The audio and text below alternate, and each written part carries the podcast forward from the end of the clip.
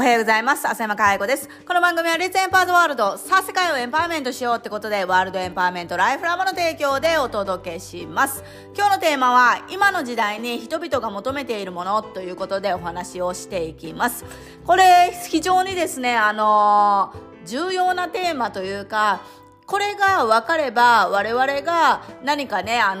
商品やサービスを提供するときにどうアプローチしていいのかっていうのが明確になるっていうことなんですよね。特にコーチとかコンサルとか、人に教える立場にある人たちっていうのは、ここを明確になっていないと、誤った、これまでにうまくいったやり方を繰り返していって、お客さんが離れてしまうみたいなことになりがちかなと思うんですね。で、これ、ある講座で、その受講生の人に聞いたんですけど、今人々が求めているものは何っていうのを聞くと、大体自由とか時間とか自信とか、そういうところが多く出てくるんですよね。で、それって本当に人々が求めているものなのかって、それって枝葉でしかないんですよね。本当に根本的に人々が求めているものって何なのかっていうのを突き詰めないと、時間管理術をお伝えしたりとか、自信を持つ方法とかお伝えしたりとか、あとはどうやったら自由になれるのかっていう方法をお伝えしたりとかすると思うんですけど、前にポッドキャストで話をしたかもしれないけど、人間って自由になればなるほど、劣化していくというか、力を失うみたいな調査がもう出てるよって。だから人っていうのは2時間から5時間の間での自由時間っていうのは必要だけど、それ以上にはいらないんだよねみたいな、そういう話をねやりましたよね。で、ちょっと話を戻すと、今人々が求めているものっていうのは、時間とか自由とか自信とか、そういう枝葉のものではないと思うんですよね。そういう枝葉のものが私は欲しいんだと思って、この1年めちゃくちゃ努力をしてきた。時間管理術を学んだりとか、自信をつけるにはどうしたらいいのとか、モチベーションとかやる気とか保つにはどうしたらいいのとか、自由にね、経済的自立とか、そういうのどうしたらいいのっていうのは、多分この1年めちゃくちゃ行動してきてる人って多いと思うんですよね。だけど、ふとこのタイミングになって振り返った時に、本当に自分が欲しいものが手に入ったのかっていうと、実はそうじゃないと思うんですよね。で、じゃあ今の時代に人々が求めているものっていうのは何かっていうと、未来を作る力なんですよね。自分で未来を作れないんですよ。それなんでかっていうと、能力がないわけじゃなくって、今の時代が不安定でどうなるかが分かんない。だから不安を抱えてしまってるんだよね。これまでだったら、何かこうやったらうまくいくよねみたいな成功の方程式みたいなのがあったんだけど、それがもう今すでになくなっている時代だから、何をどうやったらうまくいくのかっていうのが分からなくって、自分で未来を作れないっていうところに不安を持っているんですよね。だから人々が何を求めているかっていうと、未来をちゃんと作ってくれる人を探してるんですね。だからもっと言えば、それを一緒に実現してくれる伴走者を探しているって言ってもいいかもしれないんですよね。で、この話をすると、だいたい9割ぐらいの人がですね、そうだよねっていうのを手を挙げてくださるんですけど、多分ですね、このポッドキャストを聞いてくださっている人も、多分これに共感というか、分かるってなってくれる人って多いと思ってて、だからこそ我々が取るポジションっていうのは明確に決まってて、だから商品やサービスを提供するっていうことは、何かを売るっていう行為でもないし、提供をしている側の人間ではないっていうことなんですよね。で、我々が何になればいいかっていうと、これからの時代に我々がなるっていうのは、もう完全にドラえもんになれっていうことなんです。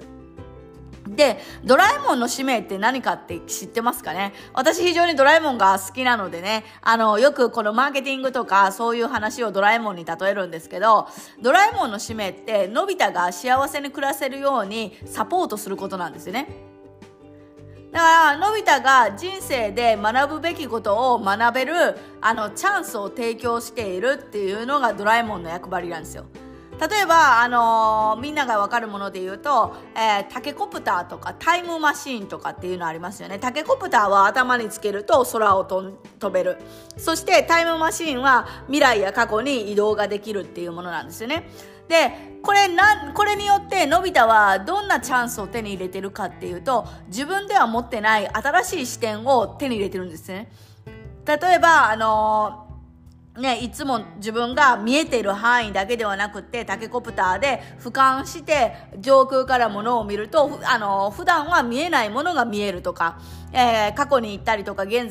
来に行ったりとかするっていうのも、もちろん新しい視点っていうのを手に入れてるわけですね。で、ドラえもんの面白いところは、ドラえもんのね、秘密道具って必ず壊れてのび太が痛い目に会うっていうことがなるんですよね。で、なんで痛い目に遭うのかっていうところがポイントだと思ってて、なんでなるかっていうと、のび太に失敗を経験させることで成長するっていうチャンスを提供しているんだと思うんです。